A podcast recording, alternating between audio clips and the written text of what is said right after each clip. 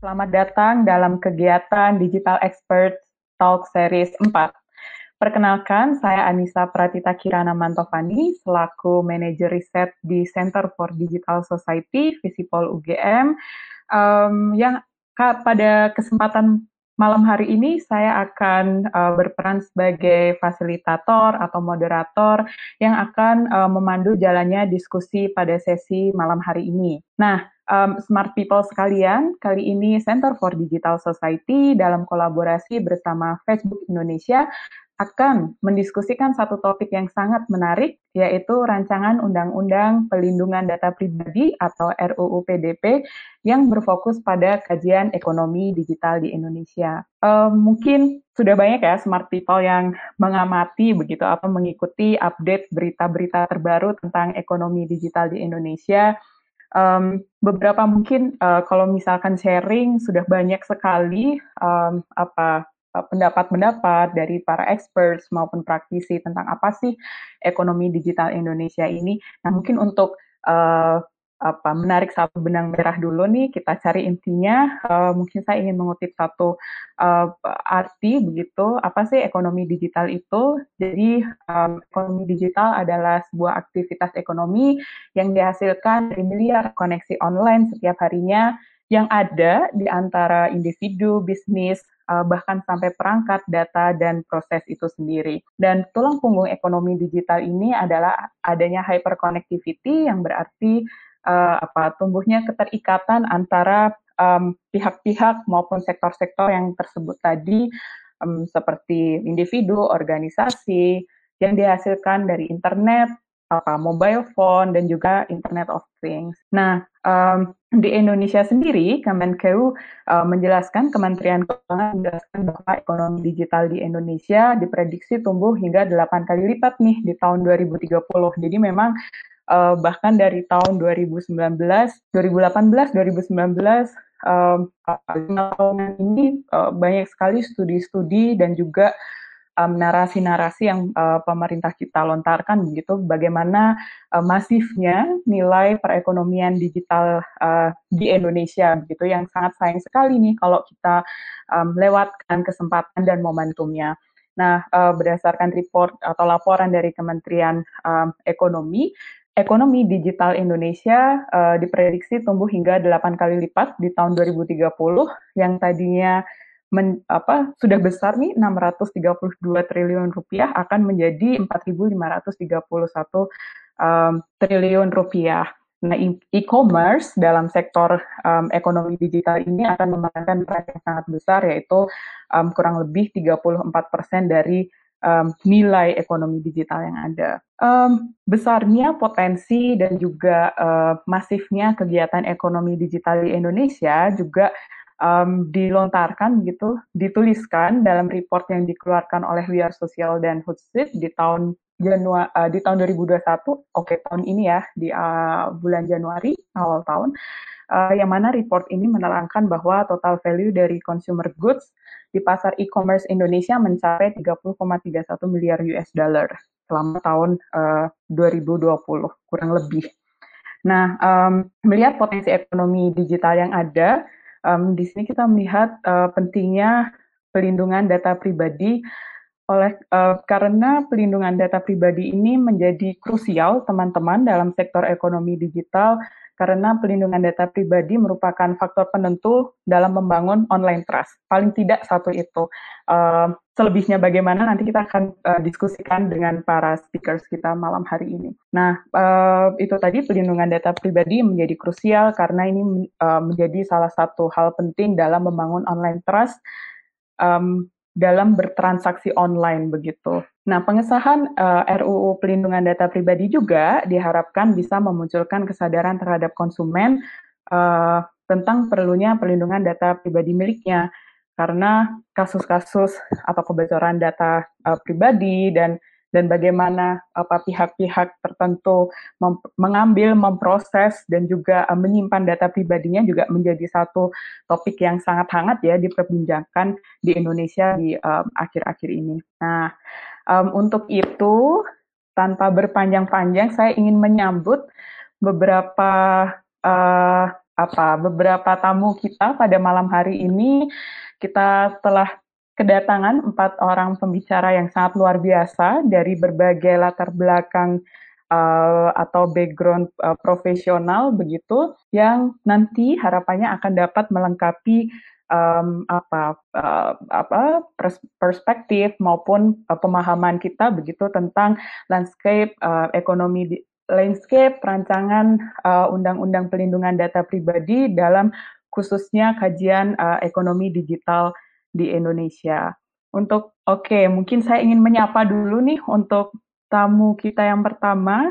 Um, saya ingin menyapa pada Bapak Muhammad Farhan selaku anggota Komisi um, 1 DPR RI. Apakah Bapak Farhan sudah bergabung dengan bersama kita pada malam hari ini, teman-teman event? Oke, okay, uh, Oke, informasi terakhir ternyata Bapak uh, Muhammad Farhan belum uh, uh, belum hadir bersama kita pada malam hari ini, sedikit terlambat. Jika begitu, saya akan uh, memanggil pembicara kita yang kedua pada malam hari ini, yaitu Bapak Tony, selaku Deputi Direktur Basel dan Perbankan Internasional OJK. Selamat malam, Pak Tony. Malam, Mbak Tita. Salam kenal, Pak Tony. Sehat-sehat selalu? Sehat, Mbak. Semoga sehat selalu, Mbak. Alhamdulillah. Jadi teman-teman Pak Tony ini telah bergabung di OJK sejak tahun 2013 dan um, saat ini berfokus pada banking research dan uh, oh sorry banking research and regulation department Indonesian Banking Arsitektur dan Basel and International Banking. Betul ya, yeah. Pak Tony? Saya menyebutnya yeah. tadi. Panjang hmm. sekali. Ada oh. dua divisi. Oh, ada dua divisi. Ya, Basel, Basel and International Banking satu divisi begitu Pak Ton. Oh, itu satu oh. divisi, divisi satu lagi arsitektur perbankan Indonesia. Oh, I see, I see. Oke, okay. terima kasih Pak Tony atas uh, klarifikasi dan konfirmasinya. Yang selanjutnya saya ingin memanggil pembicara ketiga kita, sudah akrab banget sama si FDS, Mas Rino. Selamat malam Mas Rino. Selamat malam Mbak Tita, ketemu lagi teman-teman CFDS. Selamat malam Pak Tony, Mas malam. Semoga sehat selalu. Malam Mas. Terima kasih Mas Rino, teman-teman. Mas Nodi uh, Fadrino ini merupakan manajer kebijakan publik Facebook Indonesia dan Timor Leste. Mas Rino sudah bergabung di Facebook Asia Pasifik sejak tahun 2018 dengan fokus kebijakan publik, advokasi, dan komunikasi kebijakan. Begitu Mas Rino, bener ya? Udah apa sebenarnya kalau Mas Rino. Terima kasih Mas Rino. Selanjutnya nih, uh, pembicara kita yang keempat, atau yang ketiga, karena Pak Farhan belum datang, saya ingin uh, menyapa Mas Thomas Dewanaru selaku peneliti ekonomi digital dari Center for Indonesian Policy Studies. Mas Thomas, selamat malam. Selamat malam, Mbak. Selamat malam juga Pak Tony, Mas Rino. Senang banget bisa diundang di sini untuk ngobrol-ngobrol bareng, iya. pikiran. Hmm. Terima kasih juga loh Mas mewakili CFDS sudah berkenan hadir nih diskusi di acara CFDS malam ya. hari ini. Eh, teman-teman, uh, Mas Thomas adalah peneliti kebijakan di bidang kesejahteraan masyarakat dan ekonomi digital di CIPS. Uh, Mas Thomas memperoleh gelar master dan dalam kebijakan publik dari Australian National University dan gelar sarjana hukum dari Universitas Indonesia. Minat penelitiannya meliputi ekonomi digital, pembangunan pedesaan, dan juga pengentasan kemiskinan. Senang sekali malam hari ini Pak Tony, Mas Mas Rino, dan juga Mas Thomas. Terima kasih sudah bersedia hadir nih diskusi bareng sama si FDS format acaranya nanti santai aja Pak Tony, Mas Rino dan Mas Thomas. Uh, format kegiatan ini kegiatan ini dibungkus dalam format talk show begitu.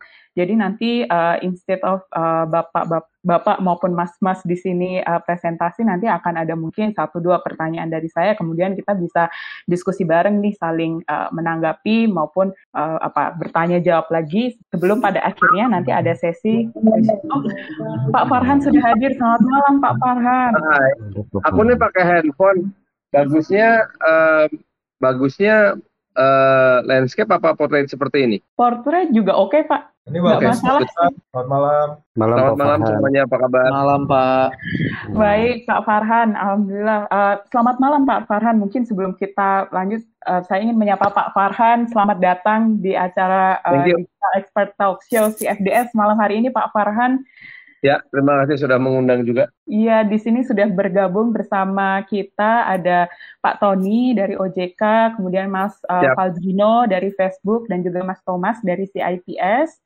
Um, Siap. Pada malam hari ini akan berdiskusi bareng Pak Farhan juga untuk membicarakan tentang RUU uh, pelindungan data pribadi dalam landscape ekonomi digital Indonesia, begitu. Yes. Nah, saya izin melanjutkan uh, sesi selanjut ke sesi selanjutnya ya Pak Farhan. Oh, kayaknya agak breaking sih ya Pak Farhan. Oke, okay. Smart People. Saya lanjut lagi. Jadi uh, tadi uh, Pak Tony, Mas uh, Rino dan juga Mas Thomas uh, format acaranya santai talk show nanti mungkin setelah ini dan juga smart people di sini nanti uh, saya akan me mengajukan beberapa pertanyaan begitu kepada para pembicara kita malam hari ini kemudian nanti akan ada sesi di mana kami berdiskusi begitu, saling menanggapi, bertanya dan berjawab menjawab pertanyaan yang ada. Nah, setelah sesi talk show tersebut, saya akan membacakan uh, beberapa pertanyaan yang masuk ke CFDS begitu dari teman-teman yang hadir baik di platform YouTube maupun Facebook begitu. Jadi teman-teman kalau ada pertanyaan aja bisa disampaikan di kolom uh, kolom komentar atau chat atau Oh ini Pak Farhan sudah bergabung kembali. Sorry tadi hilang sedikit sinyalnya. Halo? Halo. Gantian Mbak Tita yang freeze. Oh, apakah hmm. saya? Udah, Sekarang udah, saya udah oke okay, Mas Rino. Silakan. Oke, okay, oke. Okay. Terima ya, kasih teman-teman. Ya, siap, siap, siap. Terima kasih Pak Farhan. Uh, jadi itu tadi uh, bapak-bapak yang sudah hadir di sini, kemudian teman-teman smart people yang ada di rumah. Mohon izin untuk mungkin kita bisa mulai diskusi ya, bapak-bapak dan mas kalian uh, pemaparan diskusi. Pertama mungkin saya ingin uh, langsung bertanya kepada Pak Farhan dari ya. uh, Pak Farhan Muhammad Farhan merupakan anggota DPR RI uh, Komisi 1. Pak Marha, uh, Pak Farhan, selamat malam. Uh, pertanyaan nih yang sering uh, sharing dong Pak mungkin kepada smart people dan juga teman-teman di sini bagaimana sih sekarang dinamika dan proses pengesahan RUU PDP di, uh, di DPR ini Pak Farhan? Uh, eh, RUU PDP ini sudah dibahas sebetulnya sejak periode yang lalu ya dari 2014 sampai 2019 dan pada saat sekarang ini sebetulnya uh, kita tuh harus sudah masuk ke masa di mana kita harus menyelesaikan gitu ya. Nah, uh, selama hampir tujuh tahun pembahasan, uh, kita memang menghadapi banyak masalah karena apa? Karena sebetulnya secara umum kita masih memiliki berbagai macam perbedaan pemahaman tentang apa itu data pribadi dan apa itu perlindungan data pribadi. Apakah kemudian ketika Anda misalnya mendapatkan SMS dari salah satu operator telepon yang mengatakan selamat datang di mall Kelapa Gading misalnya. Di mall Kelapa Gading, di mall Kelapa Gading ini ada toko kue donat A. Kalau Anda beli kue donat sekarang, maka Anda dapat diskon 50%. Apakah itu termasuk uh, upaya untuk melanggar perlindungan data pribadi? ya, atau juga bahkan yang paling mengganggu tentunya adalah kamu kenal Farhan ya? Dapat SMS sih kita nih atau WhatsApp. Farhan itu nggak bayar pinjaman selama berbulan-bulan pada kami. Cepat kasih tahu dia kabur bawa uang. Nah itulah yang sering terjadi sekali lagi diributin sama Pak Jokowi. Apakah itu termasuk perlindungan data pribadi atau sesuatu yang lebih canggih lagi? Yang paling canggih tentunya yang kita ketahui sekarang ini adalah uh, apa Cambridge uh, Analytics yang berhasil menganalisis perilaku orang-orang ya uh, kemudian memetakannya dan menjadikannya pola untuk melakukan kampanye. Kampanye apa pun itu. Mau kampanye ideologi kampanye politik kampanye ekonomi dan lain-lain. Apakah itu juga termasuk yang mau kita bahas sebagai sebuah bentuk pelindungan data pribadi atau yang lebih micro targeting. Anda bayangkan nanti tahun 2024 tiba-tiba ya karena kamu follow akun Instagram saya, maka kamu di WhatsApp itu tiba-tiba masuk aja sebuah pesan WhatsApp. Hai, apa kabar? Kamu kenal sama Farhan ya? Farhan IG-nya ini kan, tahu nggak? Farhan itu sebetulnya adalah seorang calon legislasi yang baik. pilih ya Farhan tahun 2024 ini gitu. Itu kan micro tar targeting ya gitu. Uh, jadi banyak hal yang sebetulnya kita perlu betul memahami dan menyamakan pemahaman tentang apa itu perlindungan data pribadi. Jadi pada dasarnya yang perlu kita ketahui juga adalah apakah data pribadi ini merupakan data dalam format elektronik atau juga format non elektronik. Apakah data yang kita isi berupa formulir tertulis kertas di rumah sakit, di kelurahan, di mana pun itu, kemudian ditumpuk oleh sang petugas, termasuk data yang perlu dilindungi. Karena kalau mau perlu dilindungi, maka kita wajib menuntut siapa pun yang menguasai data itu, kenapa kertas tersebut bisa berujung di tukang gorengan jadi bungkus gorengan. Lo harus dong, iya kan? Gitu. Nah jadi perlindungan data pribadi ini merupakan sebuah bentuk undang-undang yang sebetulnya sifatnya sangat futuristik, tapi mesti diputusin sekarang. Kalau tidak diputuskan sekarang menunggu perkembangan demi perkembangan, lama-lama nggak akan pernah jadi itu undang-undang. Itu sebabnya walaupun secara peraturan tata tertib pembahasan undang-undang di DPR RI ya yang hanya memperbolehkan dalam satu tahun masa sidang kita hanya boleh melakukan maksimum lima kali masa sidang pembahasannya dan selanjutnya harus masuk ke badan legislasi, badan musyawarah dan terakhir disahkan di undang un, uh, sebagai undang-undang di rapat paripurna itu sudah kita lewati semua dan tidak berhasil melahirkan undang-undang ini. Jadi pada bulan November besok adalah kesempatan terakhir kita selama 28 uh, 25 hari kerja untuk menentukan apakah kita akan meloloskan rancangan undang-undang ini atau tidak. Tentu Anda mengerti sendiri bahwa perdebatan-perdebatan seperti yang saya sampaikan tadi, termasuk juga di dalamnya adalah perdebatan tentang pembentukan otoritas perlindungan data pribadi yang tampaknya sekarang sudah mulai mengerucut untuk setuju berada di bawah Kementerian Kominfo, mengerucut ya, belum setuju loh, tetapi kemudian nanti akan dibentuk sebuah dewan pengawas perlindungan data pribadi yang melibatkan berbagai macam stakeholders. Nah, bicara soal stakeholders pelindungan data pribadi, ini juga bermacam-macam. Ada industri yang diwakili oleh Mas Rino, ada civil society, ada akademisi. akademisi juga sekarang menjadi salah satu kelompok yang harus diawasi dalam menge mengelola dan menguasai data pribadi karena apa? Para dosen, para guru kan setiap hari menerima data pribadi dari murid-muridnya, termasuk menganalisis perilakunya. Bahkan itu sebagai bagian dari pekerjaan para pengajar dan pendidik, menganalisis perilaku. Perilaku dan perilaku itu bisa dianalisis dari penguasaan dan juga pengolahan data pribadi yang dimiliki oleh para murid-muridnya. Itu pun harus dipertanggungjawabkan.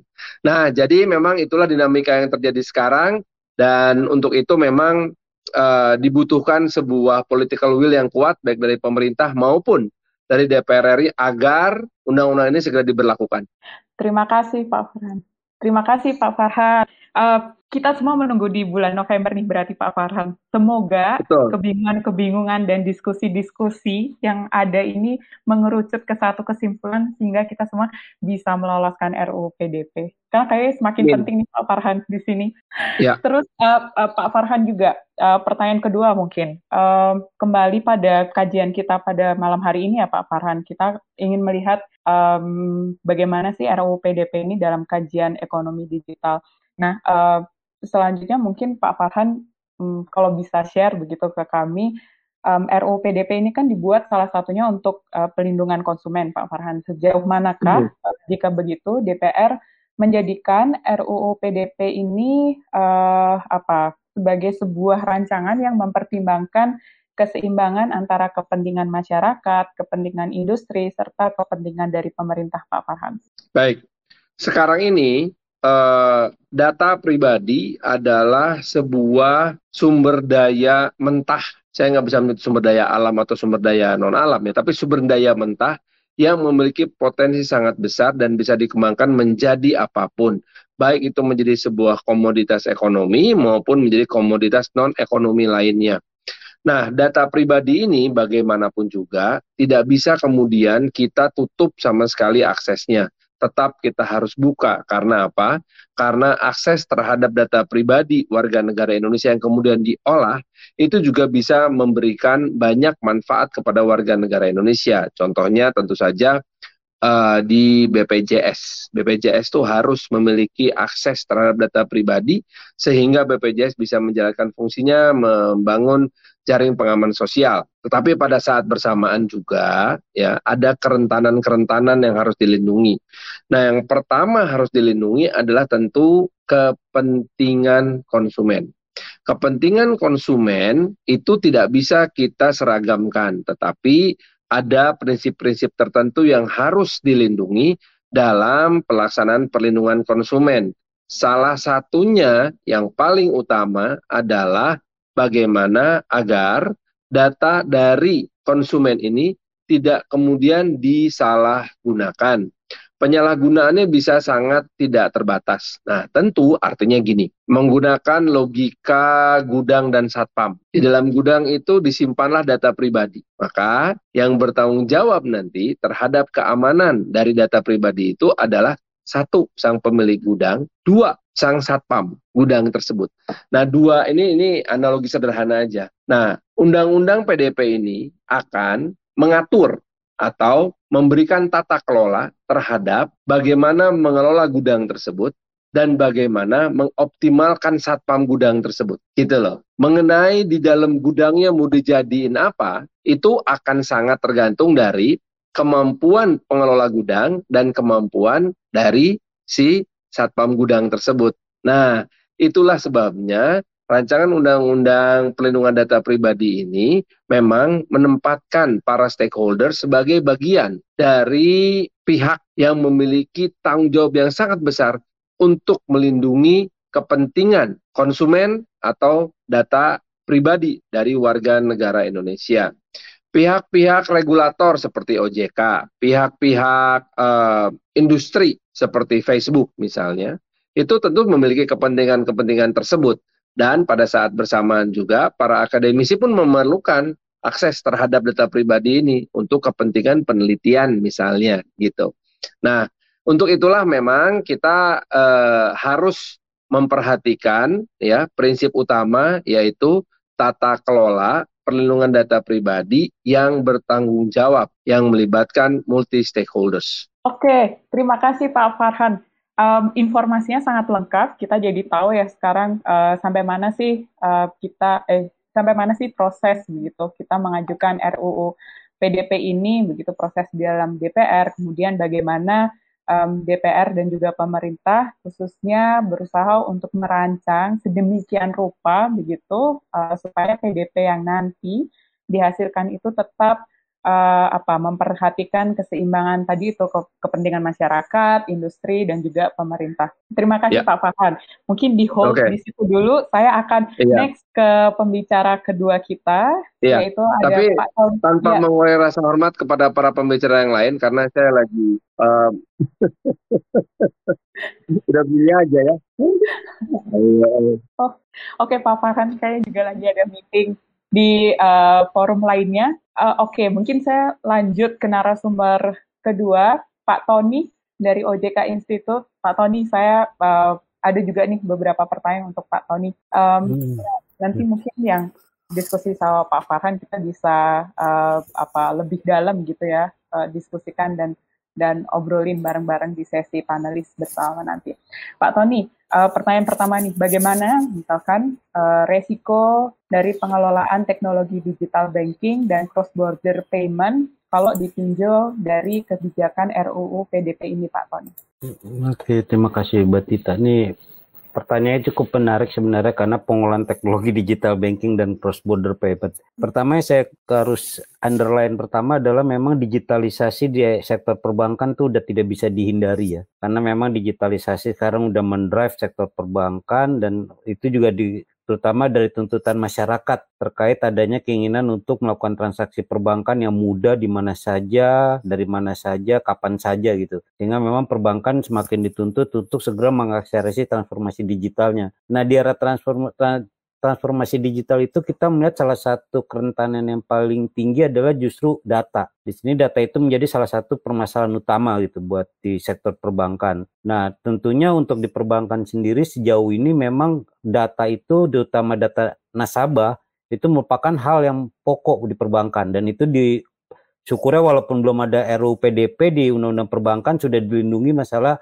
kerahasiaan data bank. Itu sering kali kita tekankan ke perbankan bahwa data nasabah dan dan juga data pribadi nasabah maupun jumlah simpanannya itu adalah merupakan rahasia bank yang apabila dilanggar oleh perbankan maka hukumnya dapat dikenakan tindak pidana perbankan gitu loh bagi banknya sendiri atau anggota yang melanggar mengenai rahasia bank. Itu batita pertama. Dan di POJK kita juga terkait dengan pelindungan konsumen, kita juga mengatur mengenai bagaimana pelindungan uh, terkait data buat konsumen ini sektor jasa keuangan.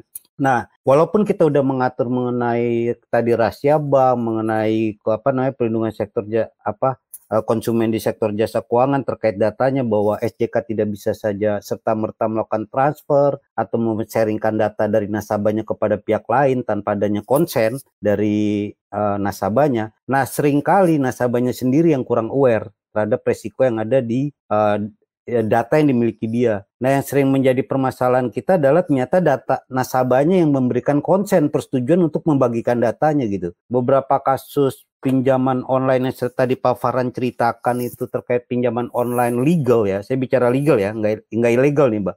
Kalau legal, itu kan nasabahnya memberikan konsen untuk pinjaman online mengakses data dan menyebarkan datanya dia apabila diperlukan. Nah itu yang kemudian masyarakat kita main approve aja tanpa melihat bagaimana klausul perjanjian sebelumnya gitu. Jadi memang harus dipelajari dulu klausulnya. Once kita katakan klik di klausulnya, maka kita jadi binding kan itu perjanjian kita dengan tadi apa penyelenggara jasa keuangan ya bahwa mbak ya bahwa kita sudah memberikan hak kepada mereka untuk menyebarkan data kita menggunakan data kita itu satu mbak dan ini sering kali kita temukan yang kedua adalah tadi selain dari apa namanya pe, uh, pe, digital literacy dari masyarakat, yang kedua adalah cyber attack. Cyber attack juga semakin tinggi. Cyber attack itu mulai dari phishing, malware, segala macam itu semakin banyak lah. Dan itu juga sering kali menjadi permasalahan karena uh, mereka berusaha mencuri data dari sektor perbankan. Nah, ini memang perbankan juga kita drive untuk bagaimana memperkuat uh, cyber security mereka di sektor perbankan gitu. Dan terakhir juga uh, dalam waktu dekat ini OJK akan mengeluarkan konsultatif paper mengenai keamanan uh, cyber di sektor perbankan serta tanggal 26 nanti kita akan launching lah kebijakan OJK di terkait dengan transformasi digital perbankan. Nah, di salah satu pilar transformasi digital perbankan itu kita bicara mengenai data. Di sini kita minta perbankan at least melakukan tiga hal. Pertama adalah melakukan data protection, memperhatikan ketentuan mengenai data transfer, serta juga memiliki data governance yang baik di sektor perbankan. Jadi bagaimana perbankan itu memperoleh data, bagaimana dia mengolah data, terus men-sharingkan dengan pihak lain, itu menjadi salah satu yang kita akan atur ke depannya, Mbak. Uh, ya kalau tadi ya kita di OJK berusaha untuk mengikuti perkembangan yang terjadi gitu. Memang sempat ini walaupun diatur oleh OJK, kita juga masih bertanya, kita berharap ada undang-undang payungnya yang lebih besar lagi tadi undang-undang PDP perlindungan data pribadi yang kemudian dapat mengcover area ini semua gitu, Pak.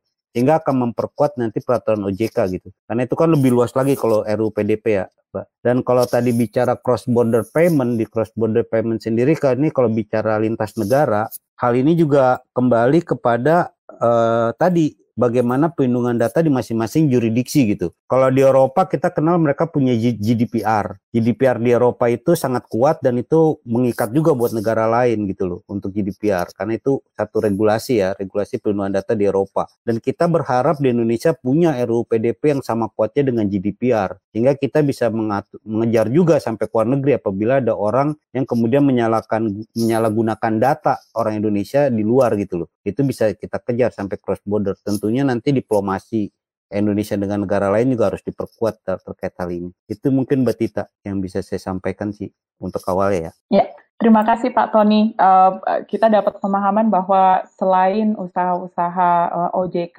begitu sebagai salah satu um, apa namanya pihak atau institusi regulator yang membawahi uh, apa transformasi digital di isu perbankan, uh, usaha-usaha yang sudah dilakukan oleh OJK itu dibarengi harusnya dengan kapasitas digital literasi masyarakat juga dan juga uh, apa mungkin keamanan infrastrukturnya tadi ya Pak Tony ada Pak Tony menyebutkan tentang uh, cyber security infrastructure juga. Terima kasih Pak Tony.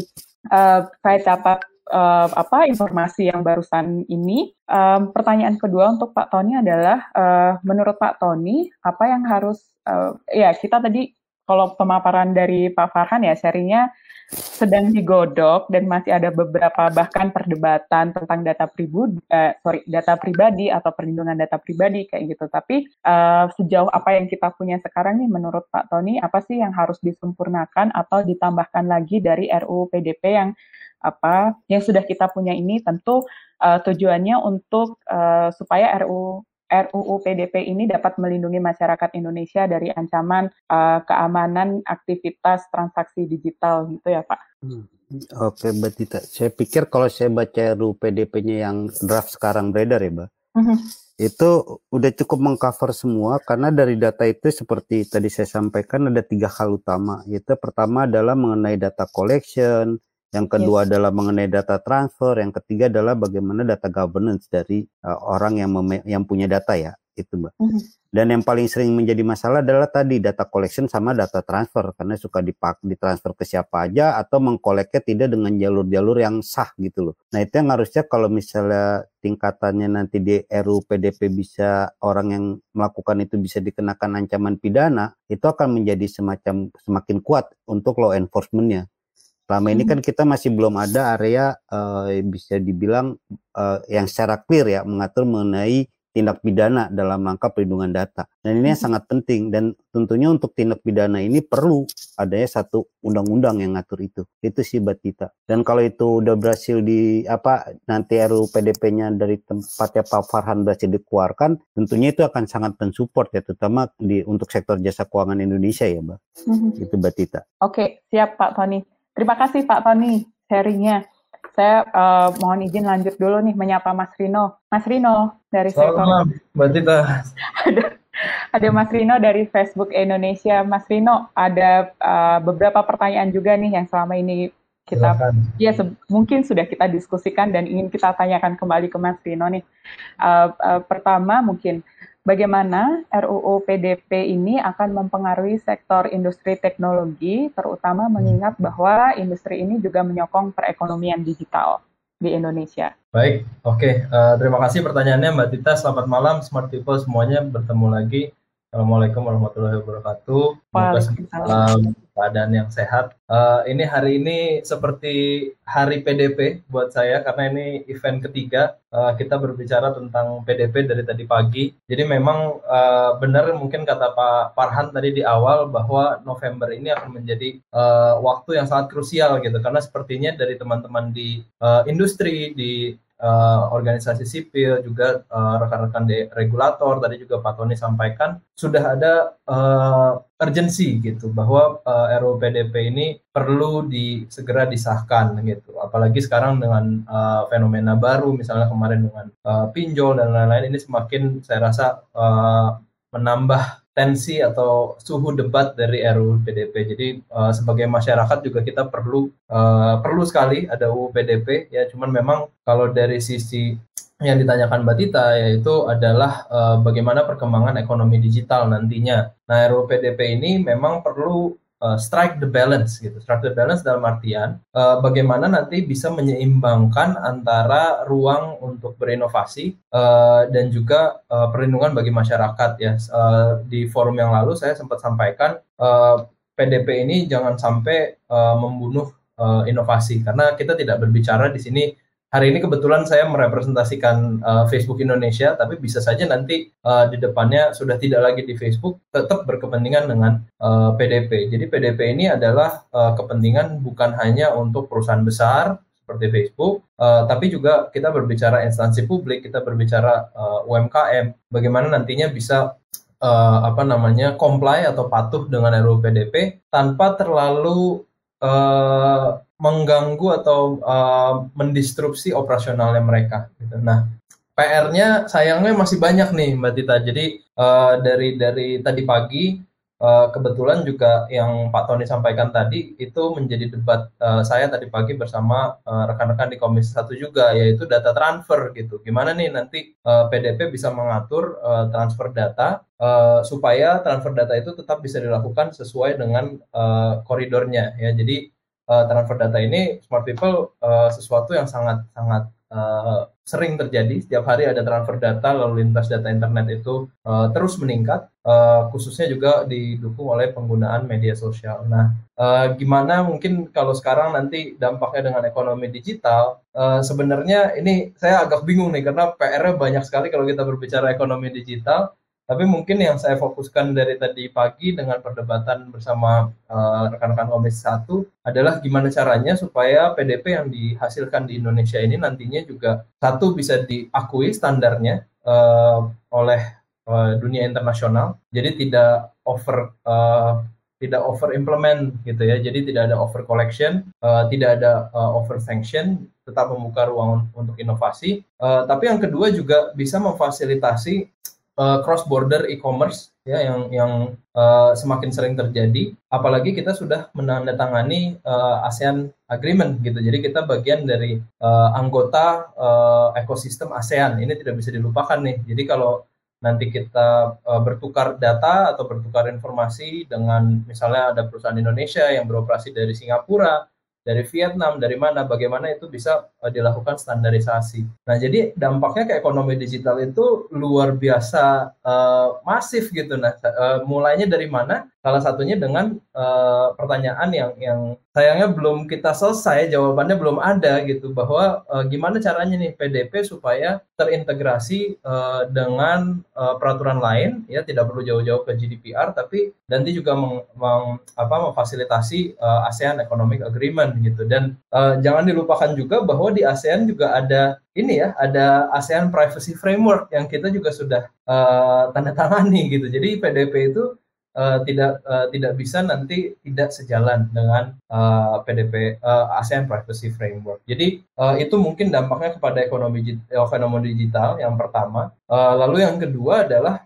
uh, bagaimana semua pemilik atau pengendali ya uh, bahasanya di draft itu pengendali data pribadi itu bisa patuh tanpa uh, mengalami kesulitan yang berjilid-jilid gitu. Jadi uh, kenapa namanya berjilid-jilid? Uh, karena bisa dibayangkan kalau misalnya PDP itu uh, over implementation ya. Ini uh, tidak berbicara dengan dengan Facebook dan yang lain-lain ya karena kalau uh, perusahaan internasional pasti dia sudah uh, yang beroperasi secara global pasti dia sudah mengikuti apakah itu PDP di Eropa, apakah PDP di US ya. Jadi uh, di Singapura, Australia dan lain-lain. Jadi dia sudah memiliki framework. Tapi yang perlu difokuskan uh, di sini kalau kita berbicara ekonomi digital itu kan kita pengennya dari Indonesia keluar gitu. Bukan bukan arah sebaliknya. Nah, kalau dari Indonesia keluar gimana supaya stakeholders habis suaranya hari ini uh, ngomongin PDP seharian uh, apa namanya gimana caranya supaya stakeholders di Indonesia itu uh, bisa memiliki standar patuh terhadap PDP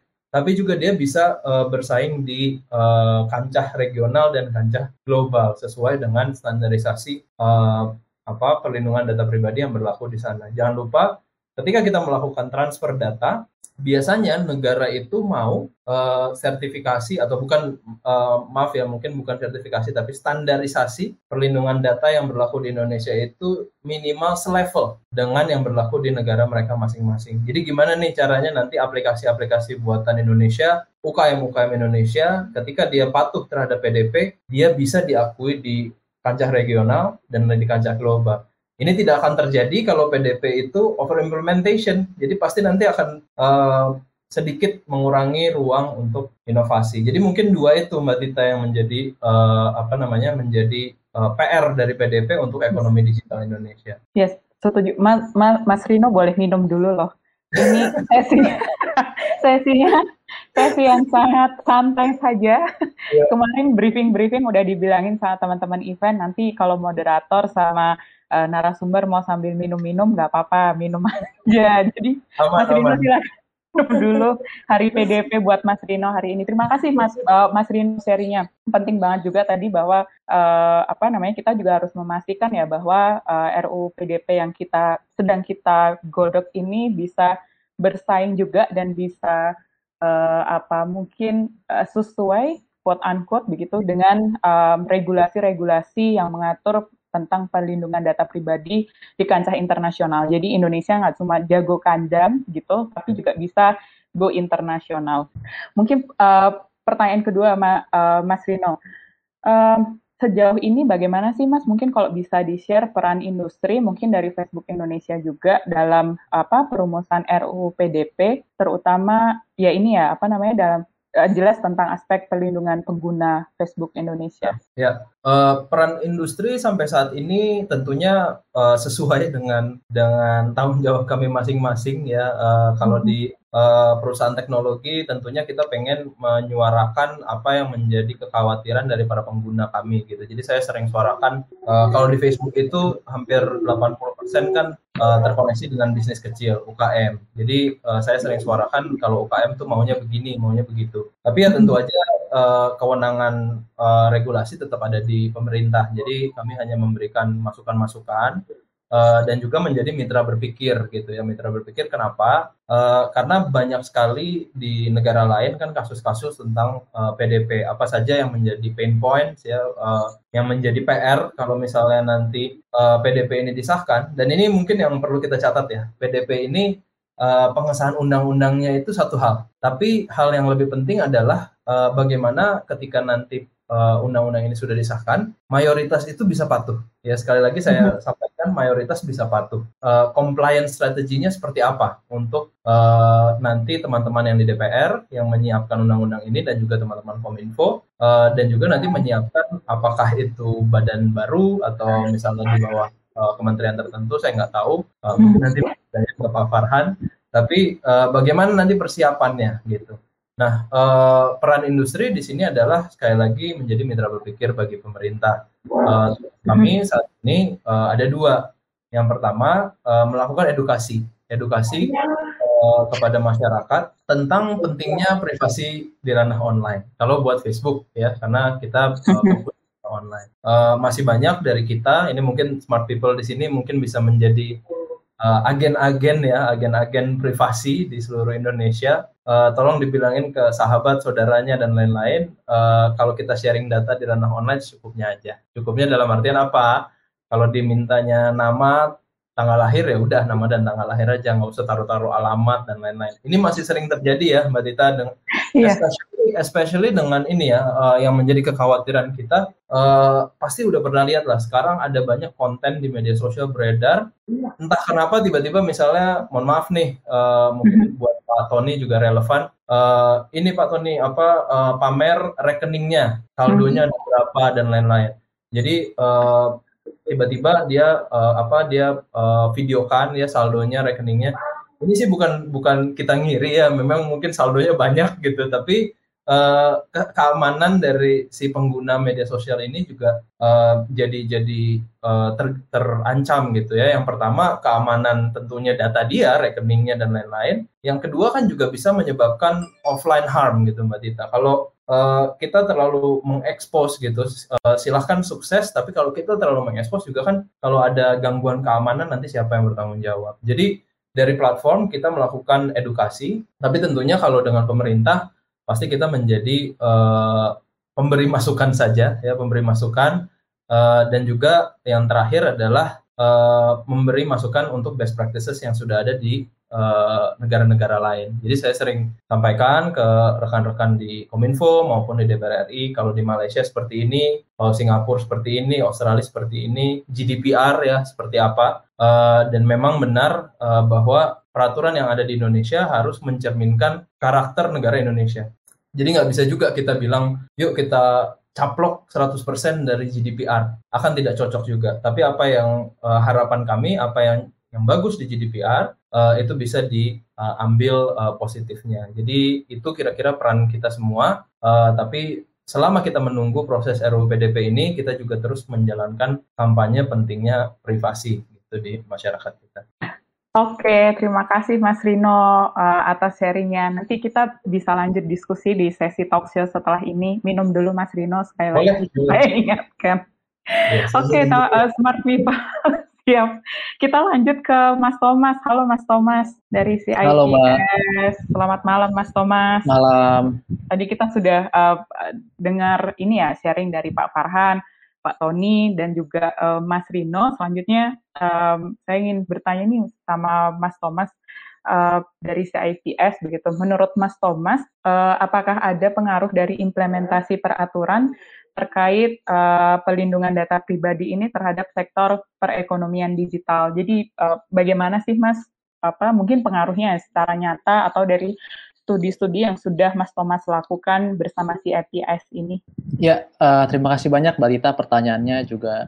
Selamat malam pada teman-teman panelis semua, teman-teman peserta. Um, senang banget saya boleh uh, bareng-bareng hadir di sini share bersama para panelis yang luar biasa semuanya. Uh, mungkin saya langsung aja untuk mempersingkat waktu menjawab pertanyaan Mbak Tita tadi sebenarnya beberapa udah cukup tercover dari uh, Pak Farhan, Pak Tony dan uh, Mas Rino juga. Jadi uh, dampak RUU PDP terhadap perekonomian khususnya ekonomi digital di Indonesia itu tentu saja um, akan sangat berdampak karena memang perannya sangat penting gitu ya. Uh, tadi Pak, War, Pak Farhan sudah sempat bilang data itu kan data itu punya nilai ekonomi gitu ya. Jadi um, dan karenanya akan ada akan selalu ada uh, insentif ekonomi untuk uh, mengumpulkan dan memproses data gitu. Nah yang kita mau tahu adalah sejauh mana data itu boleh diproses, sejauh mana data tersebut boleh dikumpulkan dan hal-hal apa saja yang diperlukan misalnya dalam hal uh, pengumpulan dan pemrosesan data. Hal ini mungkin juga terkait dengan misalnya konsen, konsen seperti apa yang dibutuhkan gitu. Nah, dengan dengan adanya kerangka atau koridor yang jelas terkait uh, pengumpulan dan pemrosesan data pribadi masyarakat ini, dari sisi supply, dari sisi uh, pelaku usaha tentunya akan lebih nyaman jika mereka uh, melakukan uh, kegiatan usaha yang memerlukan pengumpulan dan pemrosesan data pribadi. Jadi mereka tahu koridor koridor di mana mereka harus berjalan itu seperti apa gitu. Apa saja yang boleh, apa saja yang tidak boleh. Nah, dari segi konsumen juga tadi sempat dibahas di awal, um, kita perlu ada perlindungan yang jelas terhadap data pribadi masyarakat karena um, supaya masyarakat mau menggunakan suatu misalnya uh, jasa layanan yang, yang bentuknya digital itu kita perlu secure trust dari mereka gitu. Kalau mereka udah nggak percaya, maka akan susah meyakinkan mereka um, untuk menggunakan uh, salah satu uh, untuk menggunakan jasa digital gitu ya. Pak Tony mungkin uh, lebih tahu dari saya dalam hal ini kalau kita ke daerah-daerah gitu ya, khususnya daerah-daerah pedesaan gitu, masyarakat tuh masih agak gak nyaman dengan menggunakan misalnya e-wallet atau platform-platform uh, misalnya bahkan fintech gitu ya, fintech-fintech yang jual resmi itu mereka uh, masih kurang nyaman untuk menggunakan karena mereka belum percaya gitu. Mereka kalau buka berita tiap hari beritanya penipuan pinjol atau kalau dengar di uh, radio gitu ada orang ditagi dikejar-kejar pinjol. Jadi mereka takut untuk menggunakan itu. Nah, makanya uh, beberapa survei juga dari BPS sudah uh, menunjukkan hal ini dengan menyampaikan bahwa kalau di daerah-daerah itu pembayaran yang paling populer masih COD karena mereka juga belum uh, nyaman melakukan pembayaran melalui handphone mereka atau melalui uh, komputer mereka Nah, kalau ada perlindungan yang jelas gitu ya, framework uh, regulasi dan kebijakan yang jelas terkait pengumpulan dan pemrosesan data pribadi, hal ini tentu saja dapat uh, meningkatkan uh, rasa aman dari masyarakat dan kemudian kita juga bantu mereka, dorong mereka untuk menggunakan platform-platform digital yang sesuai dengan kebutuhan mereka secara bijaksana gitu. Nah, kalau dari sisi demand-nya udah ada trust-nya, kemudian dari sisi supply-nya, dari sisi penyedia jasanya juga udah ada kejelasan regulasi, tentu saja harapannya uh, adalah pertumbuhan uh, yang membantu ekonomi digital Indonesia untuk bertumbuh secara uh, positif gitu dan juga bisa uh, memberikan jasa-jasa yang uh, berguna bagi masyarakat itu Mbak. Oke, terima kasih Mas Thomas. Uh, melengkapi ya perspektif dari Mas Thomas ini tadi jawaban dari Pak Farhan, uh, Pak Tony dan juga Mas Rino. Um, pandangan dari uh, dari Mas Thomas ini melengkapi uh, perspektif yang kita dapatkan pada malam hari ini. Uh, pertanyaan kedua, Mas Thomas mungkin. Uh, kemudian bagaimanakah RUU PDP ini dapat uh, apa? Tadi mungkin sudah dijelaskan juga ya uh, best practices-nya uh, oleh Pak Tony dan juga Mas Rino begitu. Bagaimana RUU PDP ini dapat mendorong ekonomi digital um, untuk mengamankan itu tadi, untuk menciptakan ekosistem yang lebih aman dan uh, dan inklusif begitu. Tadi Mas Thomas juga juga sudah menambahkan itu. Tapi kemudian uh, saya ada malah jadi penasaran nih, uh, bagaimana sih uh, apa namanya, Mas secara teknis atau secara apa ya namanya, secara bukan teknis sih, mungkin dari studi-studi yang sudah uh, Mas Thomas lakukan begitu dengan CIPS, um, RUU PDP yang dapat memberdayakan uh, UMKM atau sektor ekonomi digital itu yang seperti apa sih, Mas Thomas? Saya malah jadi penasaran di sini. Um, jawabannya mungkin ya secara singkat RUU PD adalah undang-undang yang mampu uh, mengakomodir kepentingan banyak pihak gitu. Tadi sebenarnya mm -hmm. Pak Tony udah contohkan baik sekali contohnya kalau misalnya kita uh, sign up ke platform digital atau ke salah satu website gitu kan suka ada yes. terms and conditions yang panjang gitu. Saya aja kadang-kadang males baca gitu, saya setuju-setuju aja gitu. Apalagi teman-teman kita yang selain juga karena mungkin uh, males baca, mereka juga nggak ngerti resiko-resiko apa yang mereka sebenarnya yang yang membuat mereka uh, terekspos dengan berbagai macam ancaman ketika mereka klik tombol setuju itu gitu. Nah, Mm-hmm. Untuk masyarakat, untuk teman-teman kita yang sebenarnya awarenessnya kurang terhadap hal ini, RUPDP juga harus uh, mampu gitu ya mengayomi kepentingan mereka-mereka yang meskipun mereka klik setuju itu jangan sampai uh, data mereka disalahgunakan. Ketika ada mm-hmm. RUU PDP yang secara jelas misalnya membatasi um, apa ya wewenang pengendali data pribadi gitu kalau di bahasa undang-undangnya si pengendali data pribadi ini diwatasi wewenangnya untuk misalnya oke okay, data data yang boleh dikumpulkan ini ini ini dan uh, pemrosesannya harus uh, untuk kepentingan yang relevan misalnya hanya ABC atau D dan mm -hmm. perlu konsen juga kalau mm -hmm. hal-hal itu seperti hal-hal seperti itu sudah diatur secara jelas oleh RUU PDP maka uh, selain juga tadi ada upaya edukasi dari masyarakat dapat juga berjalan beriringan uh, perlindungan terhadap uh, masyarakat yang belum aware uh, untuk mengecek secara detail misalnya terms and conditions yang mereka sudah setuju itu apa gitu jadi meskipun mereka klik setuju dan tidak tidak tidak tahu apa dampaknya dari dari uh, terms and conditions tersebut, mereka tetap mm-hmm. terlindungi karena ada payung hukum RUU PDP yang membatasi uh, penggunaan data pribadi seseorang di platform-platform digital begitu.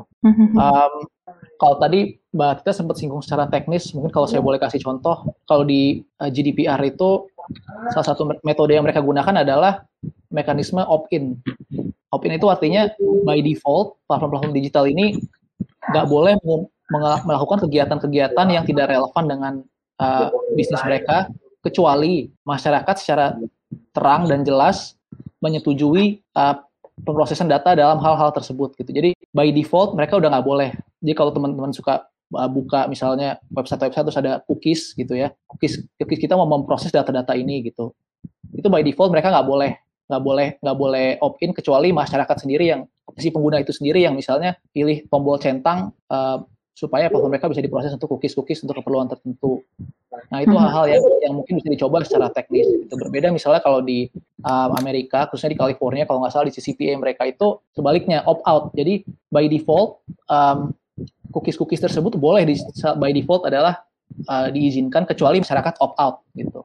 Nah kalau kita mau melindungi orang-orang yang awareness-nya kurang soal data pribadi, uh, mungkin kalau saya boleh uh, usul, bisa juga dipertimbangkan di RUU PDP tersebut, uh, di RUU PDP kita uh, mekanisme uh, opt-in. Jadi kalau kita nggak kalau kita nggak memberikan persetujuan ya jangan dilakukan pemrosesan tersebut, gitu, Mbak.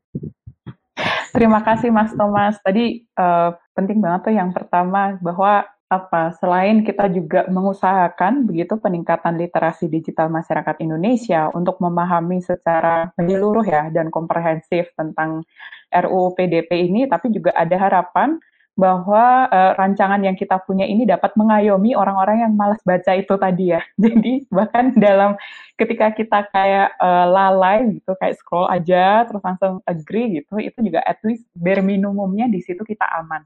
Terima kasih Mas Thomas uh, atas pandangannya. Um, Oke, okay, jadi dengan apa sharing Mas Thomas barusan ini, saya sudah menanyakan begitu ke ke keempat pembicara kita Smart People pada malam hari ini beberapa pertanyaan pemantik. Nah, sekarang kita mau masuk ke uh, sesi uh, talk show. Ya, sebenarnya dari awal sesi talk show, sesi panelis di mana kita nanti mungkin bisa, saya akan mengajukan juga satu pertanyaan khusus bagi uh, narasumber kita dengan uh, yang disesuaikan juga dengan latar belakang profesional. Uh, menjadi menarik begitu setelah kita tadi uh, ngobrol bareng dengan Pak Farhan, Pak Tony, uh, Mas Rino, dan Mas Thomas begitu bagaimana pentingnya RUU PDP ini untuk mendorong ekonomi digital uh, di Indonesia. Ada beberapa uh, variabel dan juga faktor-faktor pendukung lainnya yang perlu kita um, apa namanya perhatikan begitu tentang literasi masyarakat Indonesia, tentang infrastruktur keamanannya, bahkan juga bagaimana rancangan PDP ini,